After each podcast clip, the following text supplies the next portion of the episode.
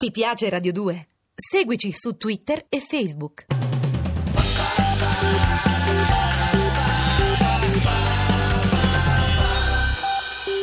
Questo è Cataribe, ancora Radio 2, questo loro brano intitolato Gun Has No Trigger, una pistola senza grilletto, forse l'unica pistola buona appunto da portare con sé perché ciò che può sparare invece sicuramente non è foriero di bene.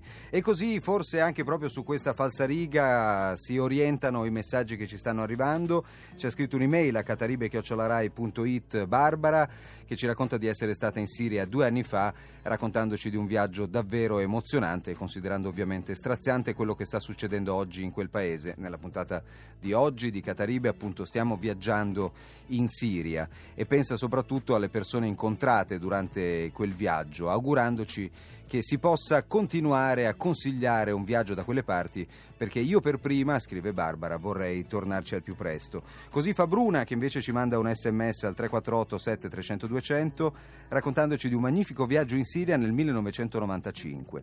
Partiti dall'Italia in camper, attraversata la Grecia e la Turchia e rimasti in Siria per 20 giorni. Paese che ho amato, scrive Bruna, e che mi è piaciuto tantissimo. Ho amici lì e sto soffrendo per loro in questi mesi.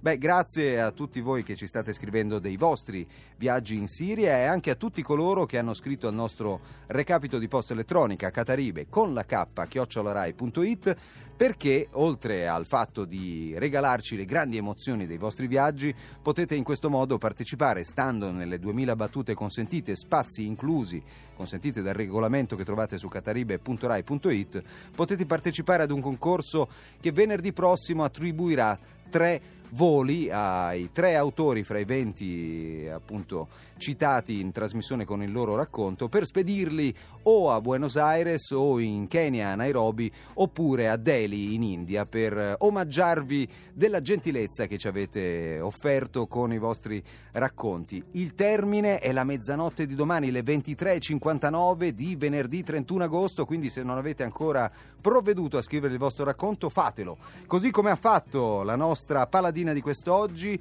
protagonista di un racconto che narra di quanto lontana possa essere una città ovvia come Roma, ma non lo è così tanto se si pensa che c'è chi naturalmente non c'è mai stato, come molti non sono mai stati in un paese che dista pochi chilometri da casa propria, e a raccontarci con questo racconto intitolato Prof, c'è stata davvero di quanto sia magico viaggiare, oggi è Valentina Capaldo, nata a Napoli ma residente a Verona. Ecco il suo racconto.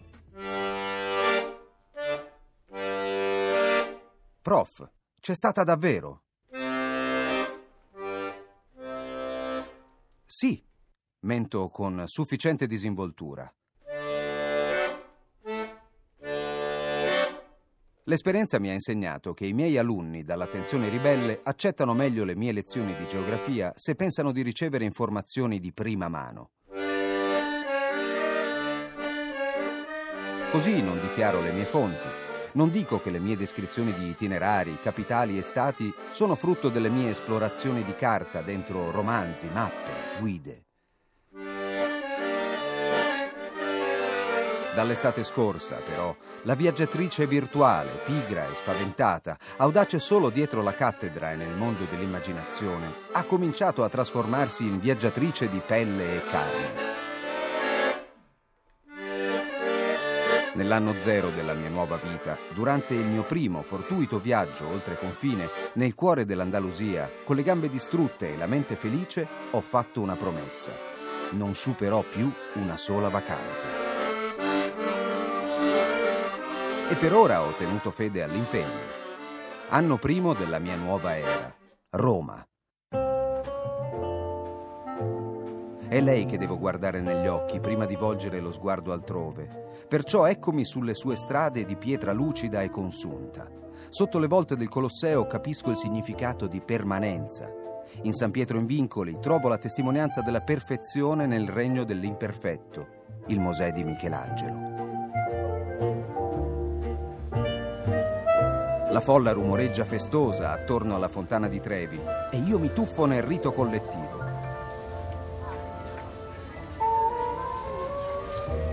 Con un'agilità che non mi conosco, individuo i vuoti temporanei, li riempio in una sicura manovra di avvicinamento e conquisto il mio posto a bordo vasca, immergendo con delizia la mano nell'acqua che sciaborda in piccole onde dietro di me.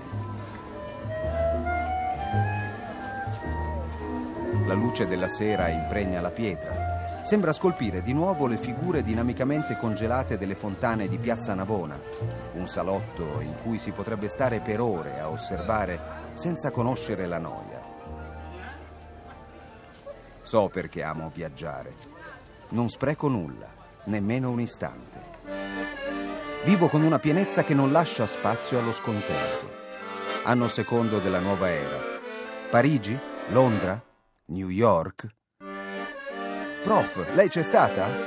Sì, e stavolta non mento.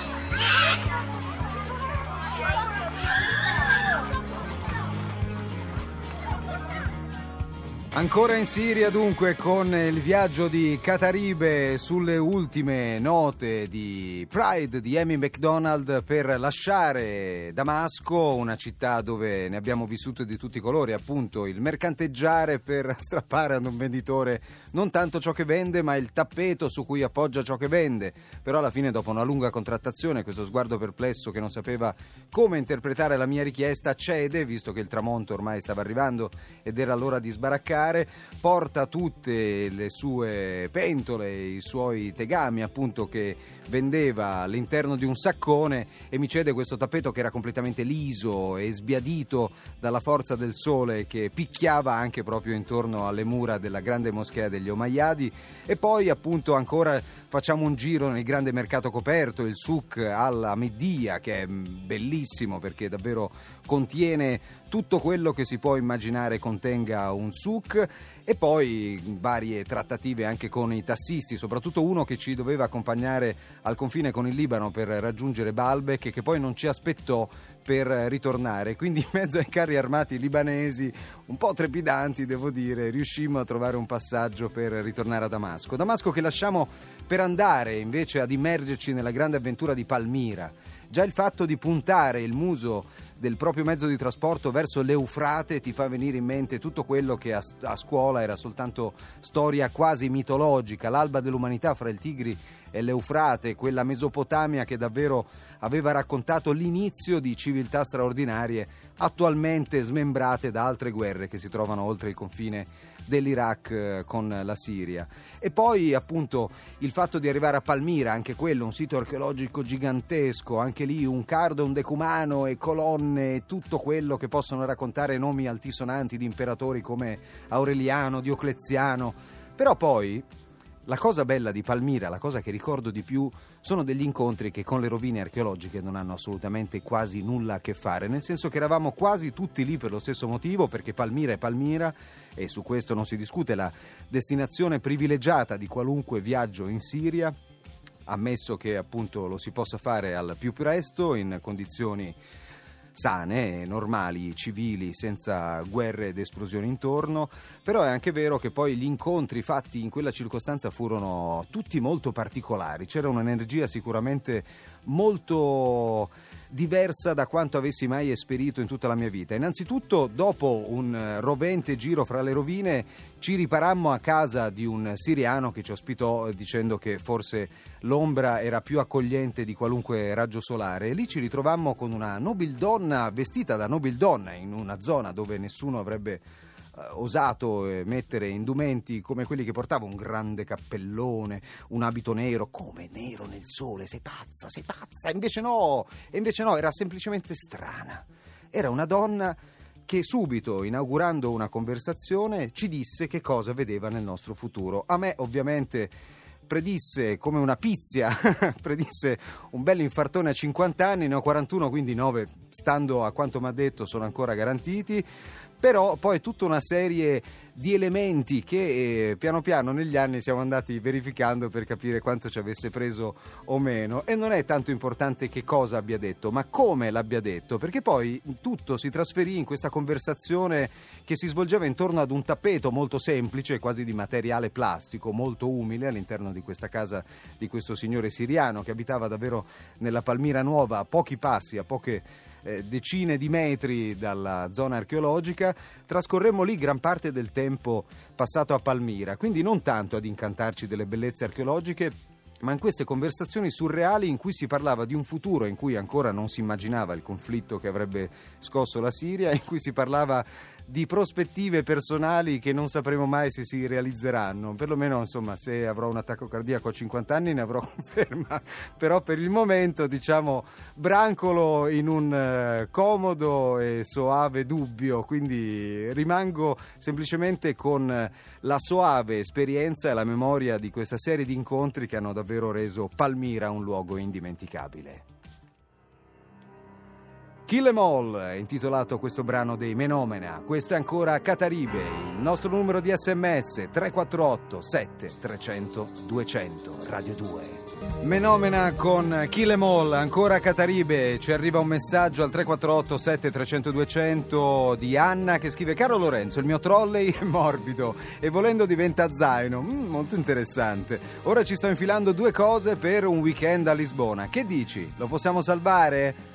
Va bene, se può diventare zaino lo possiamo salvare. Buon viaggio Anna, buon weekend a Lisbona, ovviamente per tutti coloro che invece il prossimo fine settimana lo trascorreranno intorno a casa propria. Che fate? Pensate di non dover viaggiare soltanto perché non lo potete fare? Simpatiche canaglie, c'è il Flight Club! Signore e signori, benvenuti nel club meno esclusivo del mondo dedicato a tutti coloro che vorrebbero viaggiare e pensano di non poterselo permettere. Il Flight Club è lieto di offrirvi ogni giorno 5 regole per intraprendere un viaggio avventuroso nei dintorni di casa vostra. Prima regola del Flight Club.